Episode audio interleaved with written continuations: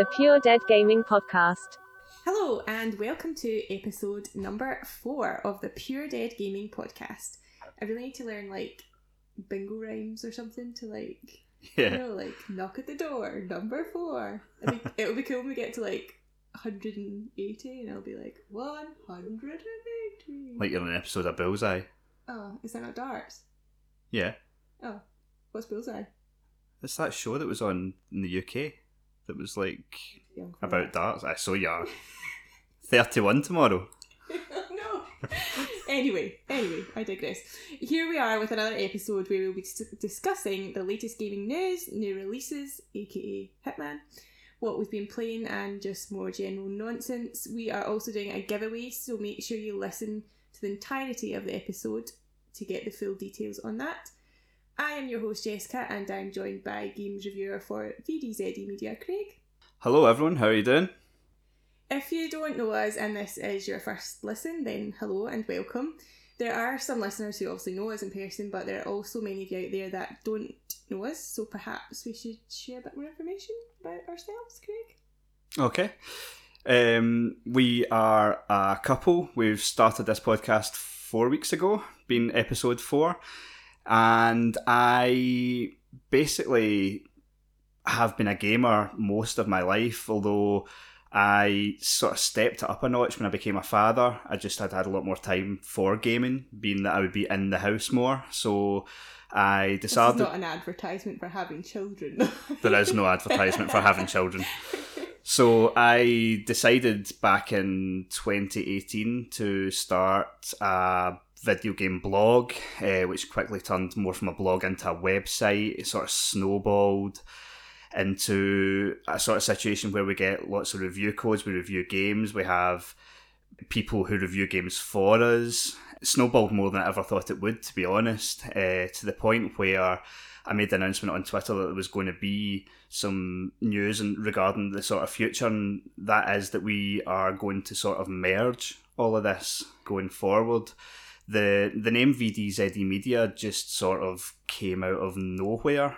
Doesn't really doesn't mean anything. We sort of I get I get that question a lot. Like, where did that come from? And it didn't come from anywhere. It's just garbage. Like I just you don't really think about it when you make a blog and you you think you'll write two stories and then it just as I said snowballs. So when we started the the podcast Pure Dead Gaming, that's something that we would sort of like to unify. So I I came up with the name just to just to point that one out. you did, yeah. Much better than four random letters, but Very much so, yeah. So uh, we actually, I had uh, someone on Twitter point out that they realised we'd secured the, the website, puredeadgaming.com, and that wasn't by accident, obviously. So over the next couple of weeks, we are going to be merging everything together and it will all come under the banner Pure Dead Gaming. So the website will be converting to that name and we will also do the same with the YouTube channel and basically all our branding will will be will start to come under Pure Dead Gaming. yeah, exciting times ahead.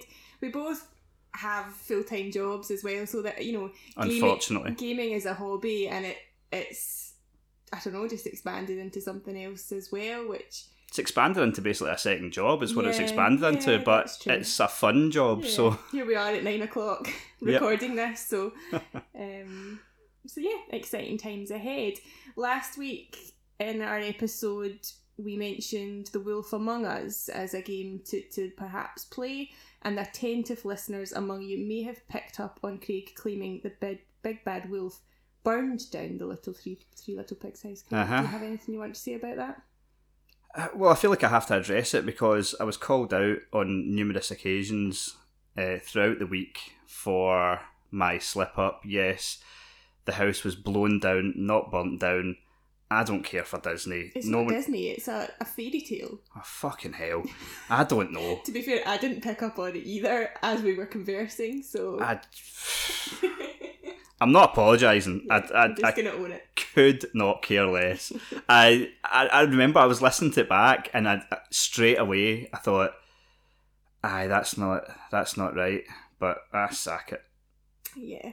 We also discussed last week the lack of twisted cheese dough balls on the Domino's menu. Now, one of our listeners in Ireland got in touch and confirmed that dough balls are indeed present on the menu over there. So, we confronted Domino's themselves, and which they replied These changes won't be forever. They have been put in place temporarily as we work to continue delivering to the nation during these challenging times. We continue to closely monitor the situation, and when we can, items will be added back into the menu. So, there That's you have it. Bullshit response is what it is.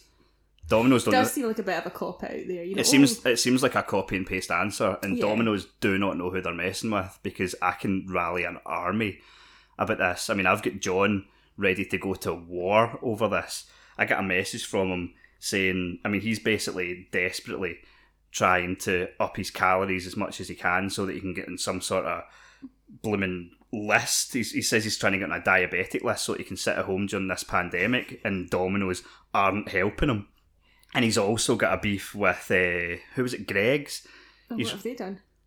Apparently, Greggs have stopped doing proper iced donuts.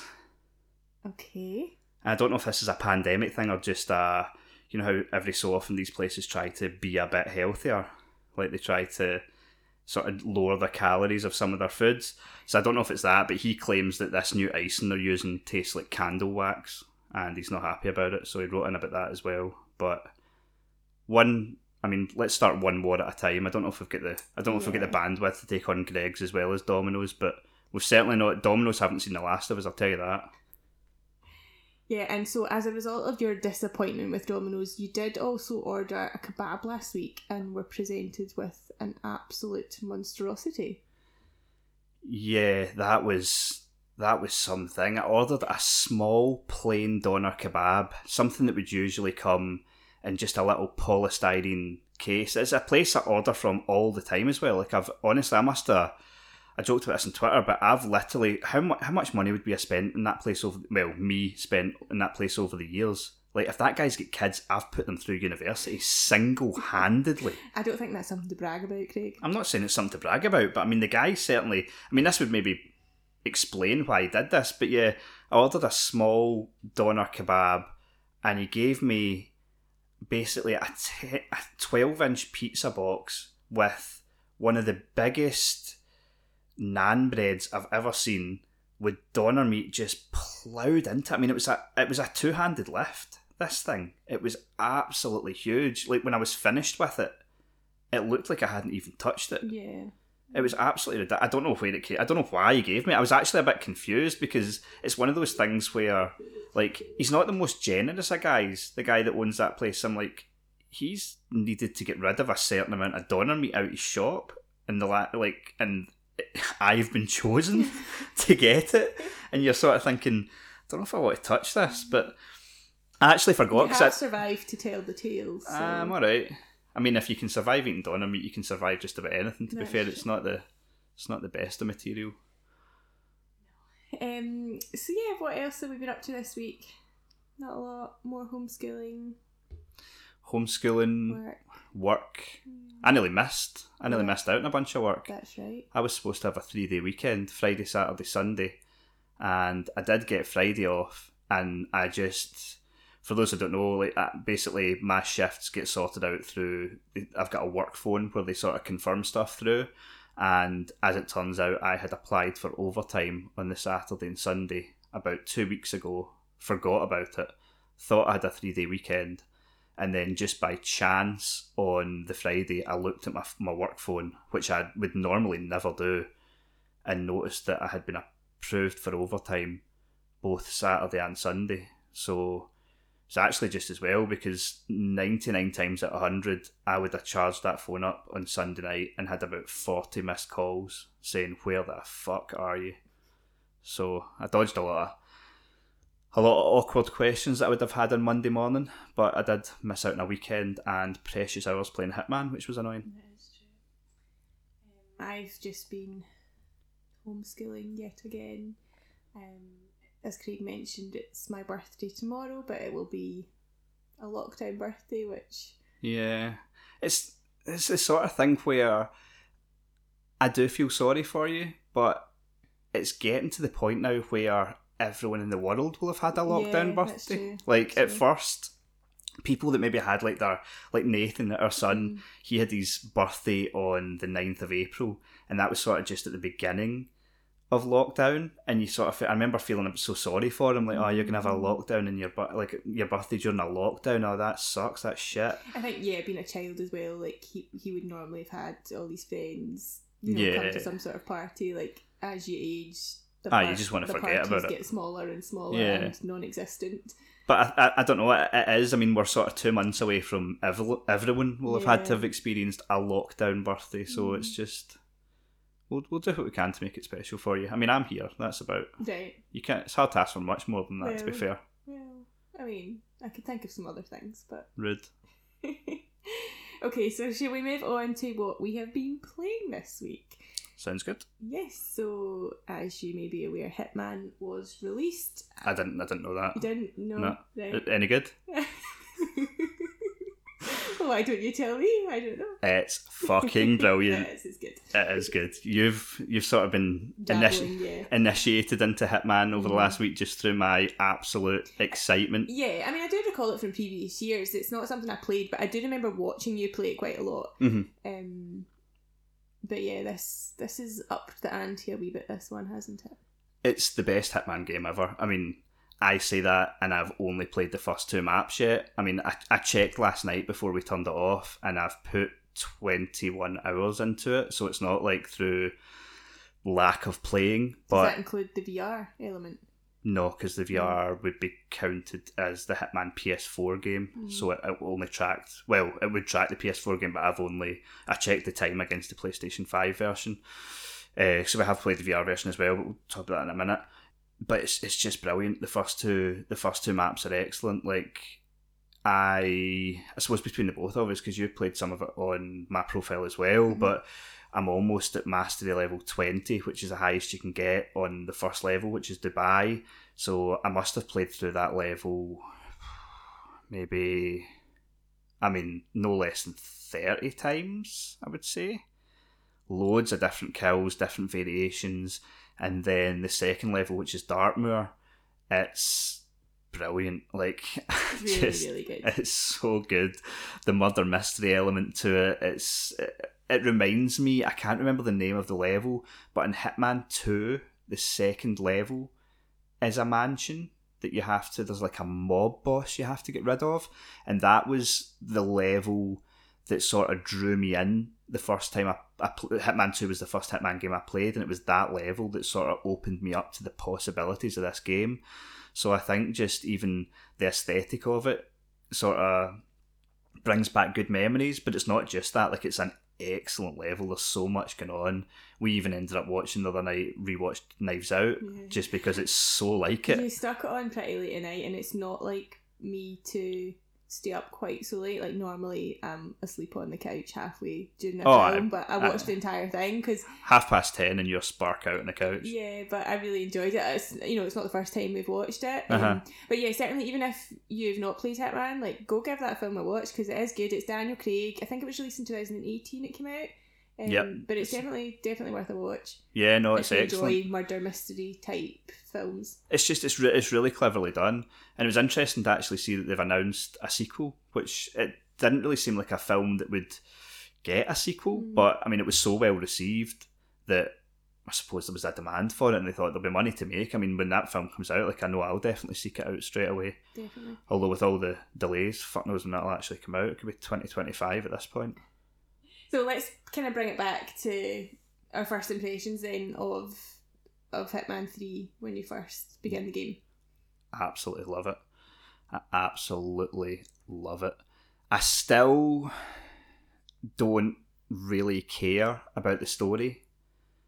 There is like I, I considered before starting up the third game just looking up a YouTube video to sort of give me the cutscenes from the first and second game because I know it follows on, but just don't care enough. There does seem to be a slight slight bit more emphasis on the story in the third game, obviously because it's culminating with this game.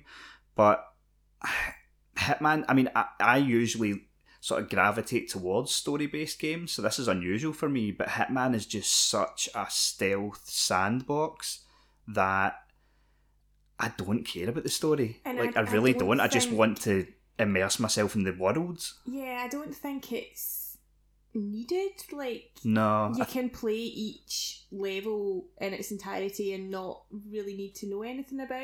it feels self-contained e- each yeah. level. It feels almost to me like they've tried to shoehorn a story around excellent map design. Hmm. and I, I get why they've done it, but it's it, that's the one thing that I just and it's surprising because in any other game the story is a big part for me, but in Hitman it's it's just not. I just it's it's the best stealth game probably I've ever played, and that opinion may change with the other four levels and probable. I would reckon we'll probably get one or two DLC maps as well if the other games are anything to go by. But even just based on the first two two maps, like it's just the the variation. It's so well crafted. All like we were playing Dartmoor last night, and all the little just little nuances, like even into the kitchen, and they're sort of discussing like relationships that some of the staff are having with other people, and you're like, this is it's just there's so much stuff that you could completely miss. Mm. I mean, there is there's a murder mystery that goes on in the, the second map, but you don't even have to do that. The first time I completed the level, I, I skipped that entirely, and like there, there's so much in that second level that we won't even have seen yet. Yeah. But it, it's absolutely brilliant. It really, really is. And then then there's the VR mode, which is free, which is crazy. Like that could be. I mean, they could have charged money for that. There is obviously we we've played maybe two hours of the VR mode. I just played. oh, I didn't have the Hitman one and two maps installed because you can play through any map in the three games in VR.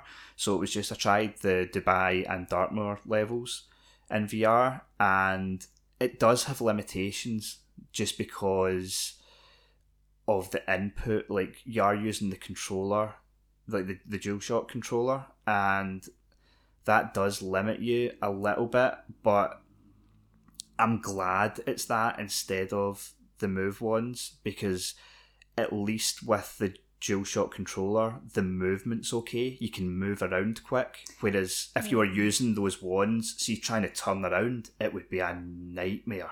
That's true. I have mixed, I don't know, experiences of VR. Sometimes I'm okay, but Mhm. sometimes I feel really, really nauseous. And Hitman, unfortunately, was a game that made me feel really nauseous. Yeah, you didn't feel great. I think Tomb Raider was the other kind of main one that I Uh-huh. can think of that I felt really, really sick and just I couldn't just couldn't play too much of it, which is a real shame because the small portion I did play, it was cool. I really liked it. Um, Yeah. Being able to, you know, take I mean it is a DualShock, but you know, fibre wiring some round someone's neck. It actually with the controller that feels like a Yeah, you know what you would do. So.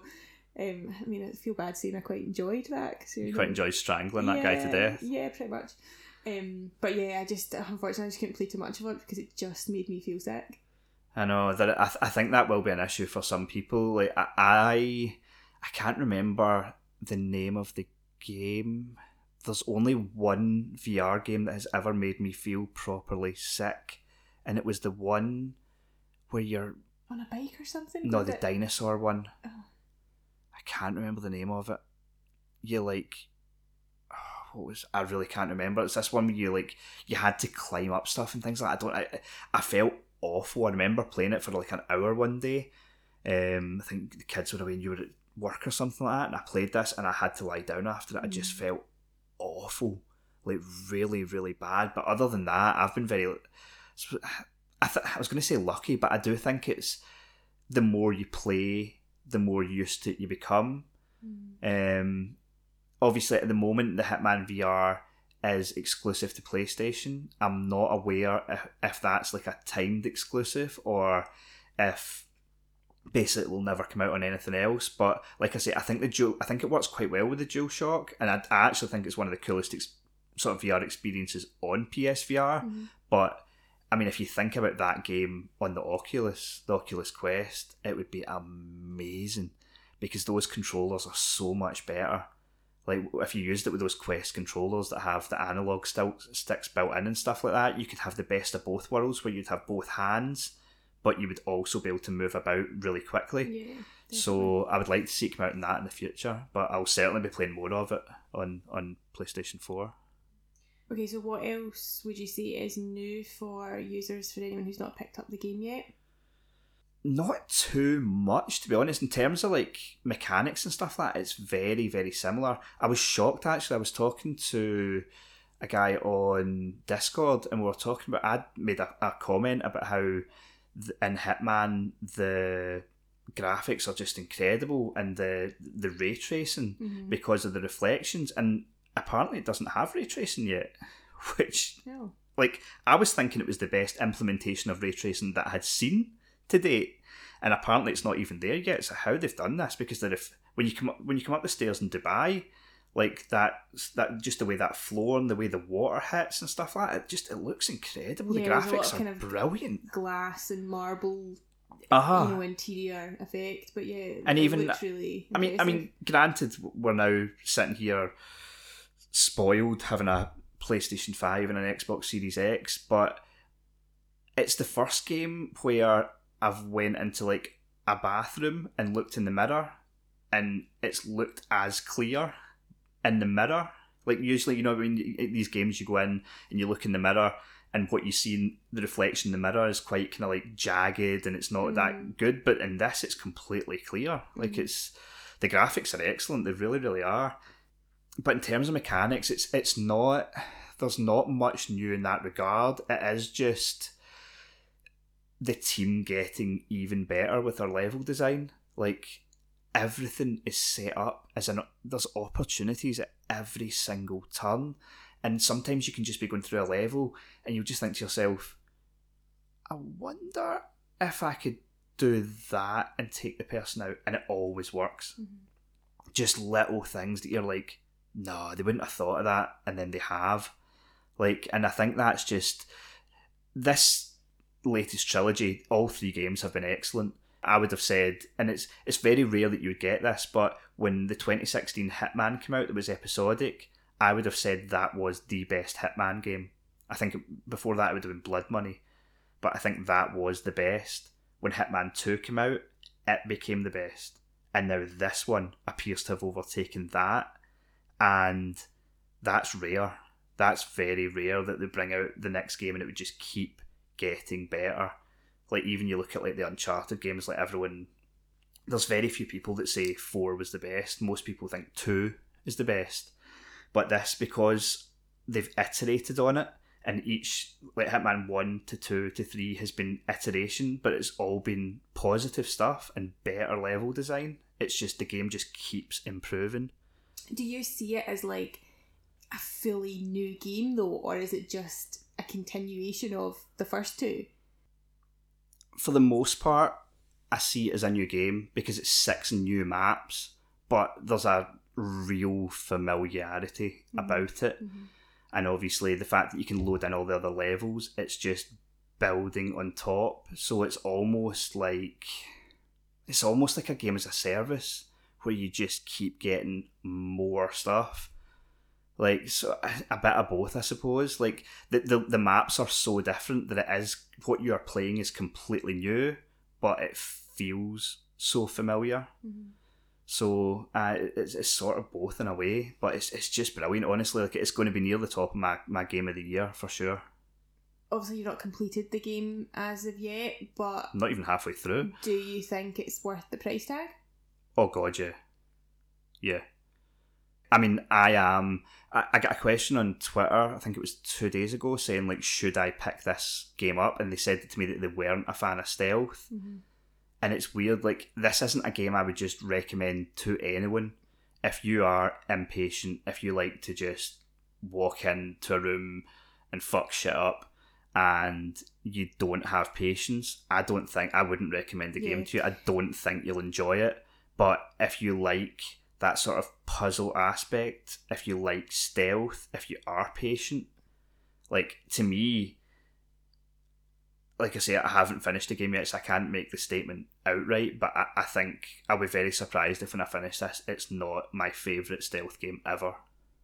And that's a long list of stealth bold, games. bold statement there from Craig. Yeah, I just because I, I, do agree. I, I don't think it's a game for everyone, and some might look at the price tag and think it's not worth it. You know, once they've accomplished the mission in each map once, they might be satisfied. Whereas, you know, individuals who enjoy stealth will get lots of replayability from it. So, so yeah, I think it, it really does depend on your gaming nature and your preferences as to whether If if you just wanted to go through each level once, find a way to do it, move on, I think you would complete the game in about six hours. Mm-hmm. I don't think you'd be longer than an hour in each level. If you were to use a video guide, like I don't think know if we've shouted him out before, but shout out to Mister Freeze two two four four. If I'm ever struggling to complete a objective, that guy's got a video for it. His his videos are incredible, and unlike a lot of other people in the Hitman community who you'll load up a video and they'll have thrown three coins at an exact place to make a certain character turn a certain way so they've got a split second to do this. This guy completes the tasks in ways that other people are actually able to do it. And so if you were to follow his guides, I mean you could complete the game in three and a half, four hours. Like it's the game is what you make it. For me personally, I will just to, I'm going to get to mastery level 20 in all six maps. I'm going to platinum the game. And to do that, I would say you're talking easily, not easily, probably about 15 hours in each map. Mm-hmm. So, I mean, I'm talking 90 hours. you know what I mean? Just to, and that's maybe not including like side objectives. Then the team put out elusive targets every so often, which is a, a mode where you get one opportunity. So they'll they'll choose an elusive target and it'll be a different map each time. And they sort of put them into this map and they give you a briefing and you get one chance to get this target. So if you go in and you make a mess of it and you don't kill the target or you kill the target and you don't get out under your that profile you cannot have another shot at that. You failed. Oh and then I, I can't remember how often it is they do. I think it's maybe every two weeks. So then you need to wait two weeks for the next elusive target. And there's extra XP you can get. There's leaderboards and stuff like that. Like if you are committed to Hitman, it's one of the best value for money games that you could possibly get. But you could also just bomb through it, be done in four hours, and think, paid fucking sixty quid for this or fifty quid mm-hmm. And not be that happy about it. But for me, it's, it's some of the best value in gaming because of the way I want to play it. Okay, well, please do share your thoughts with us if you have played the game on Twitter at Pure Dead Gaming. We'd love to know what you think. Yep. It's actually it's very interesting. Like, although the first two games, especially Hitman Two, reviewed really highly, I feel like because of when it came out, it just sort of came and went. But there's been a lot more talk about this one on Twitter. Like, I, I feel like it's getting its moment more. There's not that much coming out just now. Uh, or it's the first big release of the year, Yeah, really. yep. And I think because of that, it's getting a lot more limelight. And it's really great to see. It's great to see so many people talking about it. And it's great to see, I mean, the scores it got were really, really high as well. So I'm hoping this will be, in terms of success, a high for IO Interactive. Although they are, they have already said that the next game they're moving on to is James Bond. They've got the James Bond license, so it will be, I suppose, sort of bittersweet for them if Hitman Three was to really take off, because it would be taken off at a time where Hitman 4 is not getting made just now. Mm. They are going to go and make a Bond game now, so the the series is going to be left alone. Like we're we're not going to get another Hitman game for, I mean, a minimum of like five years. Like it's going to be probably at least three years before we see the Bond game. So if it does take off, they could be in a situation where they're like, "Damn it." But it should it should hopefully get people really excited for James Bond. yeah, here's hoping. Okay, so anything else that you've been playing this week?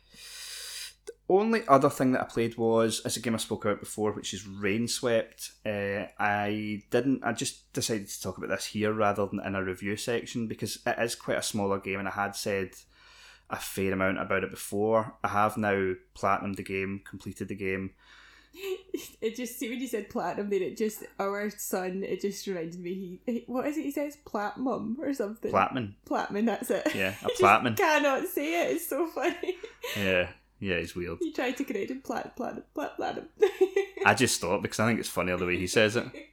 Wish I, I wish I could say it that way, but um, yeah, it, it was good. It was a sort of mystery, like a kind of murder mystery as well. I don't want to obviously get into the story because it would ruin it. Like the whole thing is the story. Like this game, you very much did play for the story.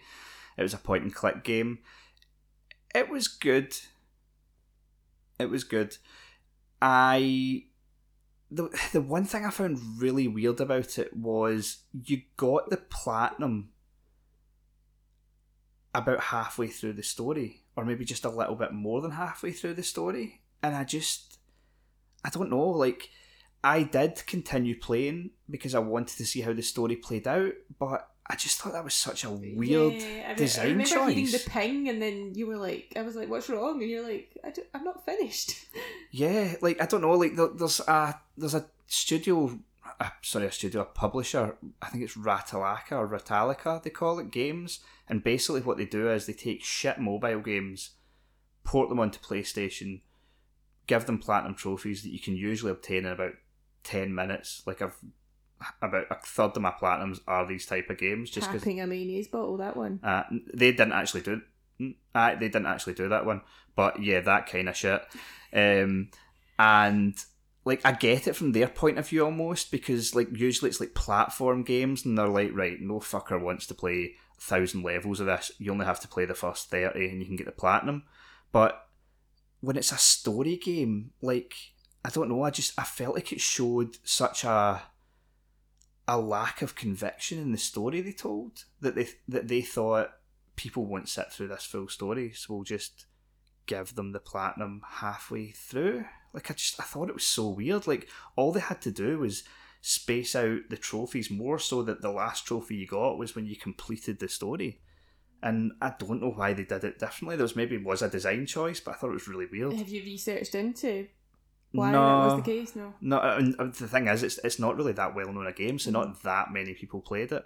When I when I looked it up, there was one guy who wrote a short editorial on why the story didn't land for him, but some of the stuff he was writing about was absolute nonsense, like just like the most nitpicky shit you've ever heard. But other than that, no, I didn't. I didn't see anything about it. But it, it's a cheap game. The story's interesting. If you don't, if you like point and click games and you don't mind, as I said last week, doing a lot of reading, then I think it is quite interesting. It is worth playing, but it's it's skippable at the same time as well. If you want a platinum trophy, you could get it in an hour and a half and then not finish the story. But I feel like the story, like at the time when you get the platinum, you're invested by that point and you mm. want to know what happens. So mm. yeah, just weird. But that, that's the only other thing I've been playing this week. What about yourself? What have you been playing? Yeah, not an, not an awful lot. I was scrolling through Game Pass and came across Disneyland Adventures and was like, "What's this? Why why have I never heard of this before?" I've I'm a- never, never heard of this either. Yeah, I mean, I'm a huge Disney fan. So it originally came out in 2011 on Xbox 360 Kinect, Right. Okay. and then it was remastered in 2017 for Xbox One and Windows. I tell you what, if it first came out in the Kinect, that'll be why nobody's ever heard of it. Because fuck that thing. Yeah, so it, it's basically an open world recreation of Disneyland theme park in California, I believe, and obviously around the time of when the game was made. We've never been to Disney before, obviously. Um, No. but from what I've read, it is a very good recreation of the park, even down to like the windows and the shop placements. Is it good enough that it'll get us out of having to take our daughter there at some point? Because that sounds like an expensive trip. Yeah, but I want to go. Uh, is it good enough that it would get us out of taking you there? no, No, right. no. You can take me one day. So you start off by like creating your own character and literally get to walk around the park Th- talking. this to... is turning into an expensive podcast now How? because I'm not having to take you to Disneyland. Right. Well, we'll start a wee a wee crowdfunder. We'll need to. um, so yeah, you get to talk to all the characters that are dotted about, and you essentially do fetch quests. So Alice from Alice in Wonderland has lost her ribbon. Donald Duck's lost his hat, and you've got to go and get their items or take photos. And you meet and talk to all the other characters along the way, and you can collect their autographs as you go, which I think is a very popular thing to do when you actually go to the theme park. Right. So some of the quests involve you going on rides, but unfortunately it's not the theme park rides, which are all actually closed off from you going on. So rather the rides are like mini games, which Alright. you, which are more like a video game format with all the characters brought to life, and they've got like their own cutscenes and stuff. So impressively as well, they all the characters are voice acted, so they actually sound like So is it licensed? Like the is the characters do look like their Yeah. counterparts? Oh, yeah. yeah. Oh, yeah. Right. and yeah, so well, initially I was impressed with like flying around Neverland and sword fighting Captain Hook. It does get a bit samey. You know, I've not played a huge amount of time on it, but It does sound like a game that's probably aimed at very young children. well, yeah, I mean, you you basically the, the rides are like flying of some sort, or then you're like swimming for and finding Nemo, or it's like timed button press games. So it, Alright. you know it it's very much the same little games, but with a different skin on them. Are, For are we talking easy achievements here? Potentially, I've not looked that up, but Right. potentially. Um, We, we will be, we will be looking that up. Yeah, I mean, it is. There's that collectible kind of. Okay. I, I want to get all the autographs. I want Yeah, to meet yeah. all the characters type feel to it, which is what captured me. But yeah, like what I would say, it's a really good introductory game for children. All right. Okay. So our four year old was like so engaged with it, and she can she can play it without too much input from me. So if you know if all she wants to do is walk around the park, then that's fine, and they can, you know, if they want to play the sort of games, it's it's so intuitive, but also like so the flying game, for example. You can be flying and bump into stuff, and it's not going to respawn you back at the start. It's not timed Right. you know, it just respawns you exactly where you are. You don't lose any points. You don't. It just keeps going yeah. until you reach the end. Obviously, you can get to level five and get all the points Uh-huh. and stuff like that. But but it's not frustrating for children. uh, she's not going to be penalised or frustrated trying to play it. That's good. And then. there's also within the the park when you're wandering around, if you do want to sort of follow the, you know, you go to Ariel. She's lost her dingle hoppers, if you know what that is, Craig. I do not. Right. Well, it's a fork, but it's not actually a fork. But yeah, Right. I'm going to need to get like some sort of Disney encyclopedia or something like that. we've got one. Don't worry. Oh, for fuck's sake. Honestly, do we? What is going on? um so yeah like if you want to go and do that little mission then there's a little like it's kind of like a sprinkle of magic that's a guide Okay. to show her where to go but it's not it's not too intrusive so there's not you know a big arrow go this way like if she wants to go and do that she can follow it Right. you know what i mean so it i just think it was really good for her age group there's no reading involved the characters tell you what to do you know can you go and take a picture of this for me and then she you know she can go and do it without too much input so So, say- so this is something that will potentially keep her busy Yeah. when I'm looking for a moment's peace on my day off. Yeah, yeah. This is very exciting. Yeah, so kind of, well, it does lack a bit of depth and it is a bit samey. Um, I do think Uh, it's really good for her. And, Good. you know, if anything, I was the one getting frustrated, being like, no, you need to get his autograph because I want the full collection of autographs from all the characters. So, Aye, when we're down to the last five achievements, I will be roaring at her to do the right thing. yeah, yeah. So, yeah, certainly we need to play a bit more of it, but yeah, it's good. Sounds quite good. Interesting. That's the thing about Game Pass. Like, obviously, it's been about for a few years now, but we didn't have an Xbox last generation, and although I had, I got Game Pass once it launched on PC. We don't play on PC as much, so we didn't really get the benefits of it for a long time. But it, really is impressive. It really is the Netflix of computer games, and mm-hmm. like you go on and you just scroll through this list of like 130 games and there's always just little gems in there that you've never heard of that just maybe catch your eye and you look and go wonder what that is. And maybe you only play it for half an hour, but it's, it's something that you wouldn't have tried otherwise. Mm. Like, we wouldn't have looked at that in the store and went, oh, let's buy that. Yeah. But you got to, it's part of your subscription, so you get to download it, and then that is something that Erin now likes. So it's good. It's, it's an excellent service, and it's it's very exciting that she's found something that will occupy her. Okay, so let's move on to some noteworthy news that's happened in the last week. Uh, firstly, Horizon Zero Dawn's lead designer Mike Nash has unfortunately passed away.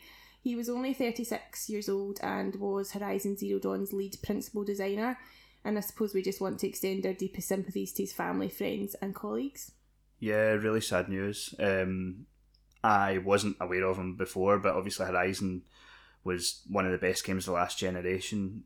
Must have been a heavily talented guy, and it's just horrible to hear of someone someone been taken so soon. So I just wanted to point it out and say that send our condolences. Really. Uh, next up, Resident Evil Village has been dated. The game will launch on PlayStation 5, PlayStation 4, Xbox Series X slash S, Xbox One, and PC on May the 7th, 2021. To further the hype train, uh, an exclusive PS5 teaser demo was dropped as well, which is a short 15 minute sample of the world and atmosphere that won't appear in the final game.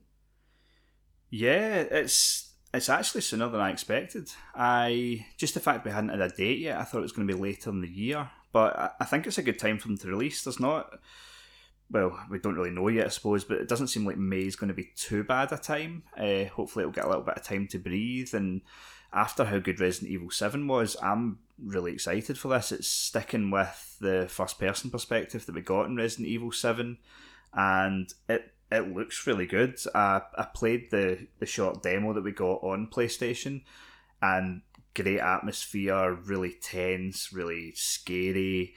Like graphics were amazing. Like just, I mean, it's obviously like you uh, you start off in like a, a dungeon basically, so it's it's it's not pretty, but like the reflections on just like the brick and stuff like that, like it's it's really impressive. And then you come out into this mansion and just everything about it, just the reflections, like it's really impressive where how far we've came in terms of like visual design and games, and it, it looks absolutely brilliant. Like I'm I'm looking forward to it.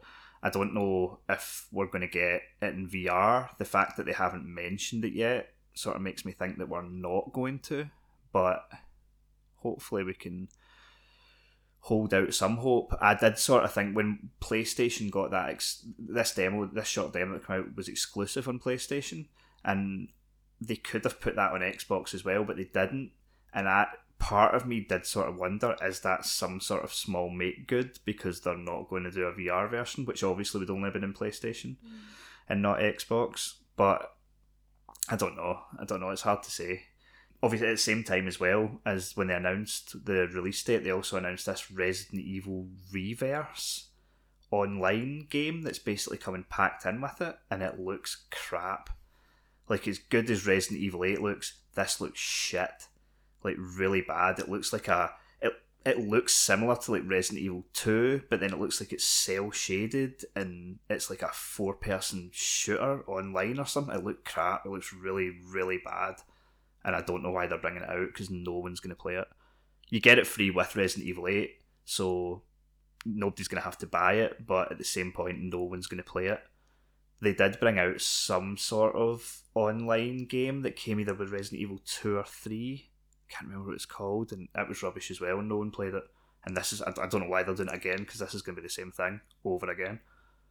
So, yeah, not sure, but interesting news. Obviously, good to see that that game's coming out in the next four months. Mm-hmm. So yep, I don't think it'll be one for me though. Too scary.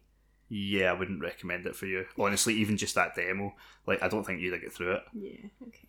I mean, it look, yeah, from what I did see, it looks good, but nah, too scary. Yeah. Okay, so moving on, Sony Santa Monica is hiring. They put out a tweet that read, in part, quote, seeking an experienced art director for the development of a new unannounced title. We already know that the studio is working on God of War Ragnarok, loosely slated for 2021, so this title is clearly some way off.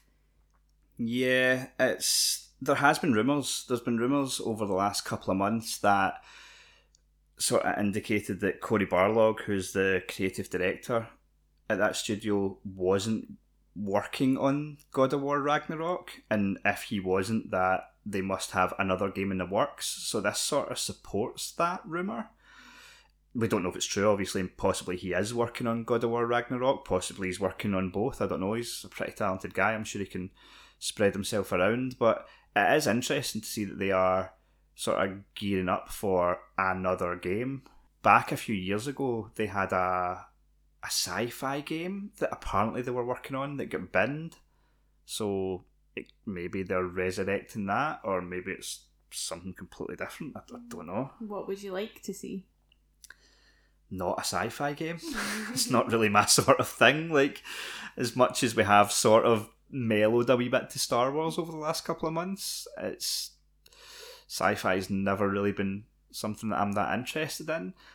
I think just with what we were discussing last week with in terms of like a sort of murder mystery game and then playing that Dartmoor level in Hitman 3 it's in my head just now that I want more games like that so hmm. that's what instantly jumps to my mind but that's not the type of game that Sony Santa Monica make so they, they tend to make third person action games so I, I, I think it will be something along those a similar sort of lines um, that we'll end up getting. But I mean, yeah, like an LA Noire style te- mixed with telling lies that you were talking about Yeah. the other week. Like I'm wanting that. I want I want us to pitch that to someone and get it done.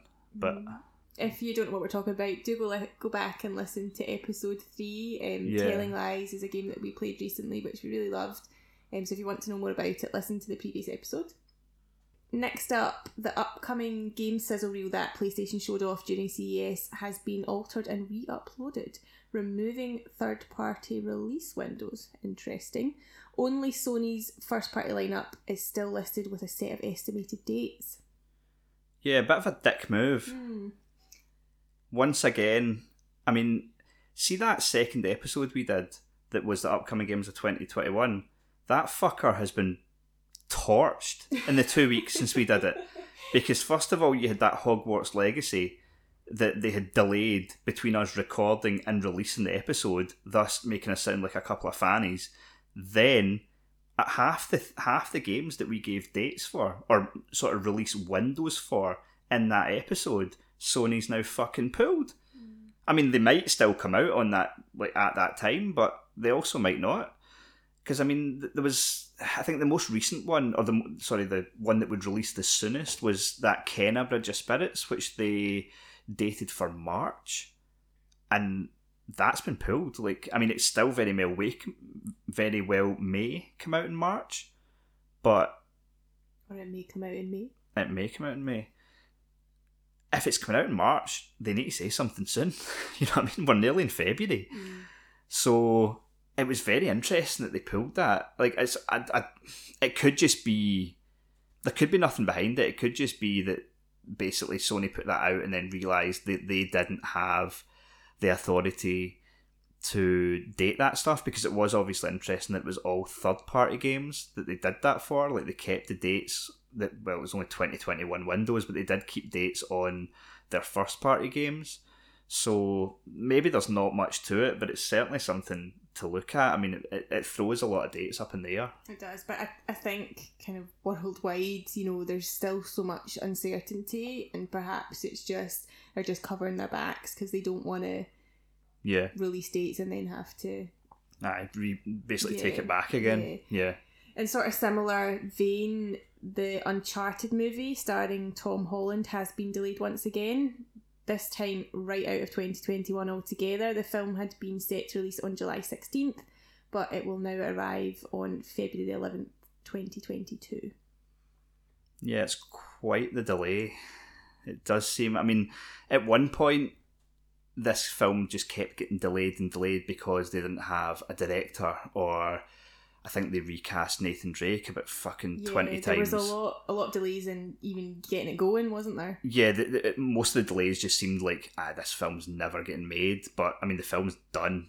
Like, so we are getting the film. Like, they, I'm pretty sure they've wrapped filming, so we are going to get it. But obviously, at this point, Sony's more interested in having a big box office weekend, and they don't feel they can do that during a pandemic.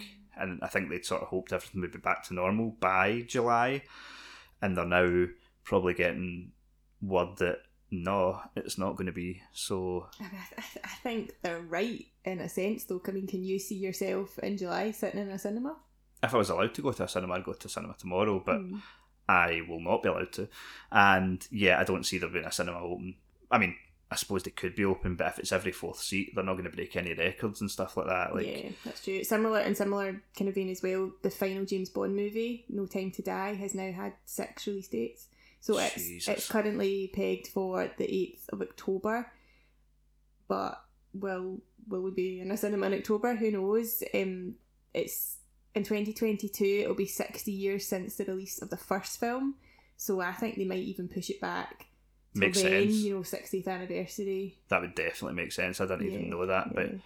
I mean, God, that like I remember. I mean, that film was initially pulled at the last minute, wasn't it? Yeah. I think it was supposed to come out in February last year, and then because I remember sort of tentatively making tentatively making plans to go and see it, and then it just got pulled, and yeah, it's it's inter- it's going to be interesting because I mean, if you figure that was supposed to come out in February last year, then it must have.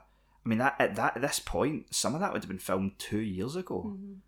like you're gonna have Daniel Craig turning up to the premiere of a film looking markedly different from how he looks in a film because because of the amount of time that's passed, which is mental. It really is. Like Yeah, because I, I remember the soundtrack coming out as well. that's right. I Yeah, I think it's Billie Eilish that, that sings it. Um, but yeah, that I mean that's been out for ages, so that must have released when it was about to yeah, probably did. do the promo for it. It probably did. Aye. Same with the they've delayed that new Ghostbusters film as well. I think that's Sony as well. It's Mhm. been delayed to October, November. November. Mhm. It's just everything. Everything's getting delayed, isn't it? Mhm. we were looking up looking for season three of Netflix's Sex Education and they have actually started filming it now but it's 2021 at some point whereas if nothing had happened like the first two seasons were January releases so we'd probably have been watching that just now but pandemica. I know. What Pretty much. what can you do Okay, so next up, Activision Blizzard has announced that Vicarious Visions, the developer responsible for Tony Hawk's Pro Skater 1 and 2 and Crash Bandicoot N. Sane Trilogy, will no longer fly under the Activision banner and it's been merged into Blizzard Entertainment. Rumours suggest they're now working on a remake of Diablo 2. Yeah this is really disappointing. Really disappointing. I, I thought they did a brilliant job on the N. Sane trilogy although they didn't make Crash 4 and it was also very good. So Crash is probably in okay hands. That's probably not an issue but Vicarious Visions recently they've done some good stuff. Like that Tony Hawk 1 and 2 uh, remaster was absolutely brilliant. I loved it. I'm sure there'll be some people that are. This is one of these sort of stories that I'm disappointed about, but you probably have some people that are really excited by it because they want a remake of Diablo 2. I couldn't give a fuck. I, I can't even. I've never played any of the Diablo games and I don't intend to. Uh, so it's a bit. It's almost like me losing a studio because I know that they are unlikely to make anything that I'll be interested in.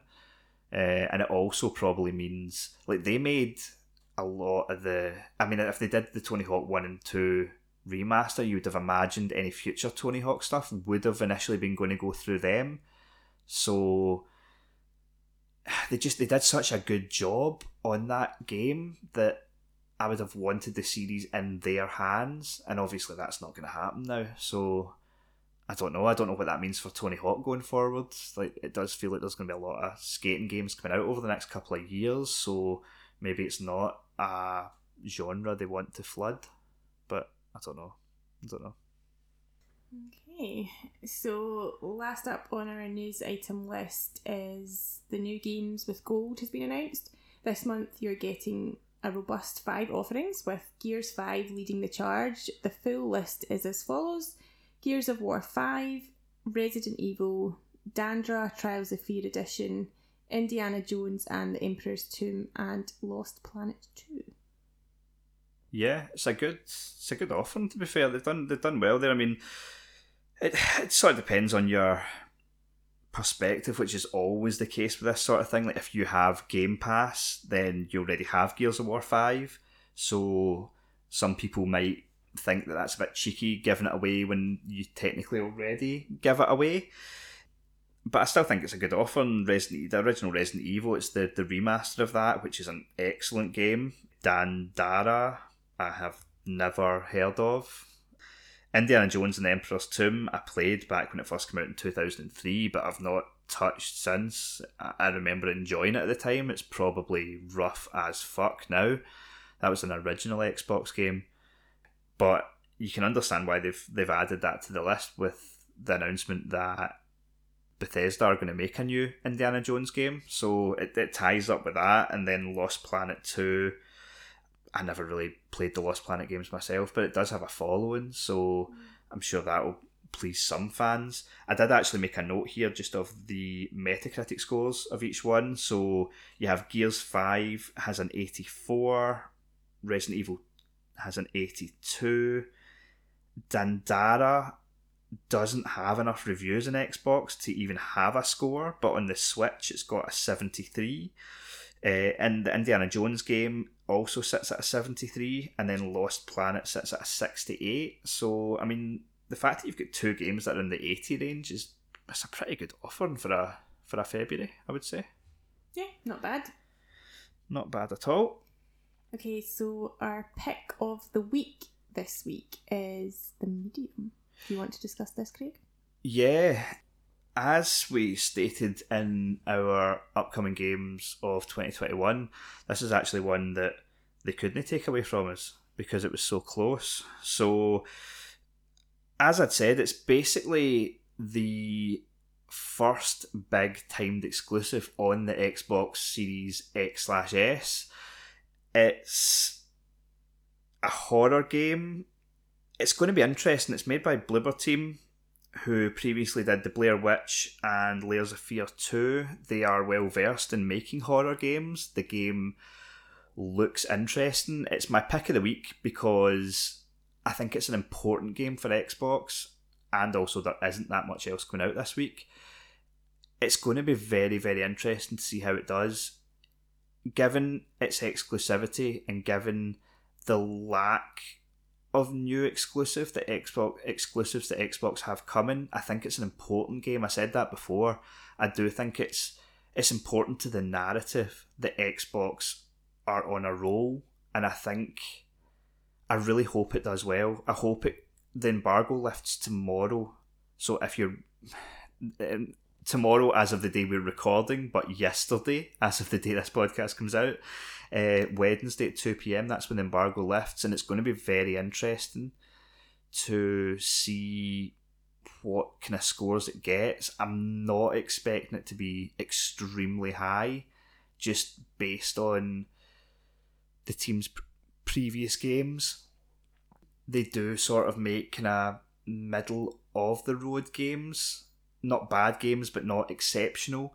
And I do think that this is going to sort of follow that trend. I think it will certainly find an audience, but I'm not expecting it to score in the 80s or 90s. Although I'd love to be proven wrong, I, I really hope it does well.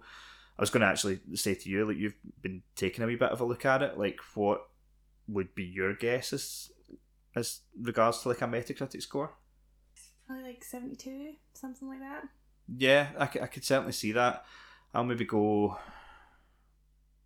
be slightly higher. I'll say 77.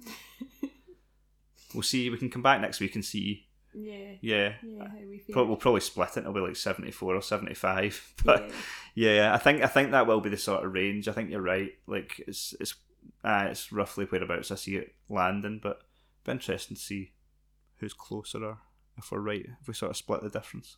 I mean, I'm always a winner in this household, so Well, you're certainly a winner when you got me, so that was the lottery right there. Actually, what I'll do is if we stop here because I had put out a, a thing on Twitter just saying that we are going to have an, a giveaway coming up. So I wanted to drop that in uh, here. Basically, what we're doing is we're going to do a giveaway for a code for the upcoming game Little Nightmares 2, which drops on the 11th of February 2021. So basically, the key word, or sorry, the key phrase is Black Tower. To enter this giveaway, what you need to do is you need to email the phrase Black Tower to puredeadgaming, all the one word, at gmail.com. Once you enter, you will be sent back a number, which will be your entry number, and then on the show in two weeks' time, which will come out on the day the game releases, we will announce a winner, and that person will receive a code for the game on their chosen platform. So, PlayStation, Xbox, PC, and Switch, perhaps. We need to check that, but whatever, whatever console you would or whatever platform you would like it on, we'll make that happen. So again, all you need to do is email puredeadgaming at gmail.com with the key phrase Black Tower and we will get back in touch with you with uh, basically a, a raffle number and we will draw a number at random and that person will win a copy of the game. Okay, thank you. Full terms and conditions will be available on our website, vdzemedia.net. Soon to be puredeadgaming.com. Correct. I say soon to be, but if you go to puredeadgaming.com just now, it redirects to vdzemedia.net. So we're sort of Let's not confuse our listeners. we're we're we're fluid.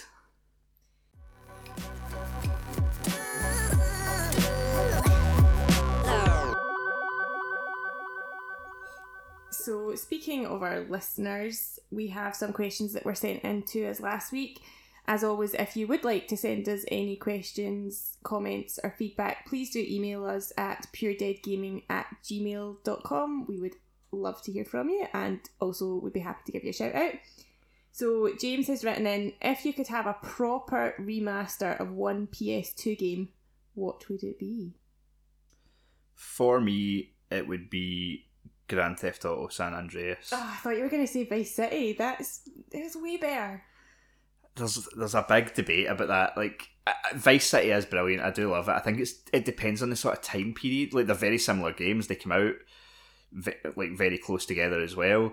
I think it just depends on the time period that you prefer. But like Yeah, for for me, San Andreas was just Boyz n the Hood of the game, and I just I loved it. I, I absolutely loved it. I loved that you could go to the gym and you could lift weights and get buff, or if you went and started eating burgers, you got fat, or if you Mm. didn't eat, you wasted That, away. that wasn't in Vice City, was it? No, it's only ever been in San Andreas. Like I just I loved the sort of gangster rap vibe that you got that was all throughout the game. The, the 80s. Yeah. Last night a DJ saved my life. Yeah. That's like, the- honestly like a lot of the soundtrack like was just ultimate tunes. Yeah. For me, I mean, being a massive fan of like hip hop and rap, like I loved the soundtrack. I, I love the soundtrack to Vice City as well, but for me it would be San Andreas. But I mean, like, why don't we just combine this? Let's Yeah, let's get let's get Rockstar to do a full remaster of GTA Three, Vice City, and San Andreas. Done. There you go. Solved it. Make it happen, Rockstar. okay, so Chris has said, What's the one thing you miss about sorry, what's the one thing you miss most during lockdown? Football, playing football. I fucking love playing football. I would play football every single day if I could. But partly to do with when you start to get into your 30s and your body breaks down because you're an idiot and you've treated it like shit for 30 years. And a pandemic means I can't play football just now. Mm. But You could still go out, you know, we do have a field at the back of our house with a goalpost. You I would look like a complete mentaler running about, passing to myself in the middle of a field. They'd And send- I don't look like a mentaler in my back garden flinging 30 kilograms above my head. Aye, but people think I'm your carer. that's, that's all right. I mean, if they see me doing that, they'll be like, "Who's caring for who? Do we need to report the children? What's going on?" So There was, when, I think it was yesterday, there was like three women like out our back. Like, so we basically got like a conservatory and then our back garden and then there's a fence and then there's a field but the field is like slightly elevated so Mhm. like people standing in the field can basically see right into our back garden and it, you know it doesn't happen very often there's not an, an awful lot of people that pass by there but yesterday specifically when I was wanting to do some training in the conservatory there was three women standing there and that way I'm like just pacing about being like will you please hurry up and move because I, I just felt so Awkward. embarrassed like they were going to see me like doing stuff um, and then she's picking up her dog shit and I'm like come on I've just been out the back shouting, "Get off my lawn!" yeah so yeah for, for me it's probably the gym kind of similar exercise Yeah, you know I have still been doing stuff at home but it's just not quite the same yeah. I find it much harder to do at home. Like, we sort of spoke like spoke before about this on Twitter, but like I'd finally managed to get back into the routine of going to the gym before lockdown. Like I was sort of training from about ten pm till midnight. Uh, about three or four times a week, and I was like, it was actually a good social thing because there was one of my friends I was training with that just through having to be an adult, we don't see each other as much now, and it was going really well. And then the pandemic hits, and it's fucked. And I'm sitting here eating fucking twelve inch pizza boxes full of kebab meat, and I need football. I need to be able to play football, and I need to be able to go back to the gym. But yeah, that's it's it's one of the only things really that we're missing out on. We're very lucky that I don't know a lot of a lot of things are haven't really changed, but mm. that is certainly one thing that I miss. It also highlights how boring we are. like we don't we don't do anything apart from you know I mean maybe the occasional go out for dinner or something, but Yeah. I don't know, I love my life. I have a fucking great time all the time. I'm buzzing. Like I I'm always like I mean, how often do I go on about how there's just not enough hours in the day? Mhm. Like, if I could somehow stretch a day to 48 hours, I still wouldn't be able to get all the stuff done that I want to do. Like, I've always get, I'm always getting pulled in five directions. Just, oh, I want to do that. No, I want to do this. So, like, I suppose not being able to play football has freed up some time for like other projects and stuff like that. But Mm. Like I turned 36 a couple of weeks ago and I said to you a few a few weeks ago as well like I'm missing out on some of the last good years that I will have playing football because naturally over time you slow down. Like I don't know by the time I get to 45 like I'll be doing that shitty walking football or something like that. Do you know what I mean? Like I can still at the moment burst down the wing with a bit of pace but it must be so hard to not run playing. Aye, but I think the point is that you get to the point where you, You can't can run, run, so it's not. I mean, I couldn't go and play with them just now because you would just forget and just breeze past someone Yeah. like these slow assholes. But uh, but yeah, like I, I don't know. Like I feel like my time of being able to play football at a decent level is running out. Mm, yeah, And- it's time for retirement. No, no, no, no. Even I could be honestly, I could be in a wheelchair and I'll do that. It'll be like a scene out of Father Ted when they're doing the over seventy fives indoor football tournament. I'll I'm never gonna stop playing football. I love it too much. But that's that's certainly one thing I miss. yeah, that and twisted cheese dough balls. Aye, that's that's a real issue. That honestly, fuck you, Domino's. Seriously, we're coming for you. I saw there was a change.org thing. There's So- a petition, yeah. Aye, somebody a petition. somebody started. I, we I was thinking of starting one, and then I saw that somebody beat us to it. So we might have to. Yeah, if you if you want to help us out, if you go to change.org, twisted cheese dough, cheese dough balls petition, it does exist. Yeah, I've I've signed it.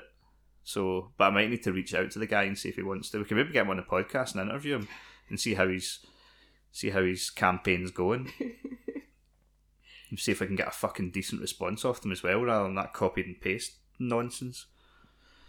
But yep, so as we were recording, I actually got another user submitted question in from Terry, who's actually one of our reviewers, so I shouldn't really be reading this out, but I was quite amused by it, so we'll give him the time of day. He's a big uh, Evil Dead fan and an even bigger fan of Bruce Campbell, who most of you probably won't even know who that is because he's completely unimportant. But he actually starred in the old films. So his question is Is the new Evil Dead game going to be a Left 4 Dead type game or story driven? I guess either way, we get to touch ourselves to Bruce Campbell saying groovy. Right. First of all, Terry, you're weird. Right. I've told you this for we- years. You're weird. Uh, I, in terms of the Evil Dead game, I don't think it's going to be very story driven. I think it will be it's a four person kind of co op type game, so I think it will be very loose on story, and I think it will just be more of a sort of. I mean, I think it's going to be third person, but I think it will be very much a sort of Left 4 Dead type experience. Uh, I don't think you'll get to touch Bruce Campbell. I don't think it will be VR, and if it will, if it is, then God help your neighbours because, as I said, you're weird.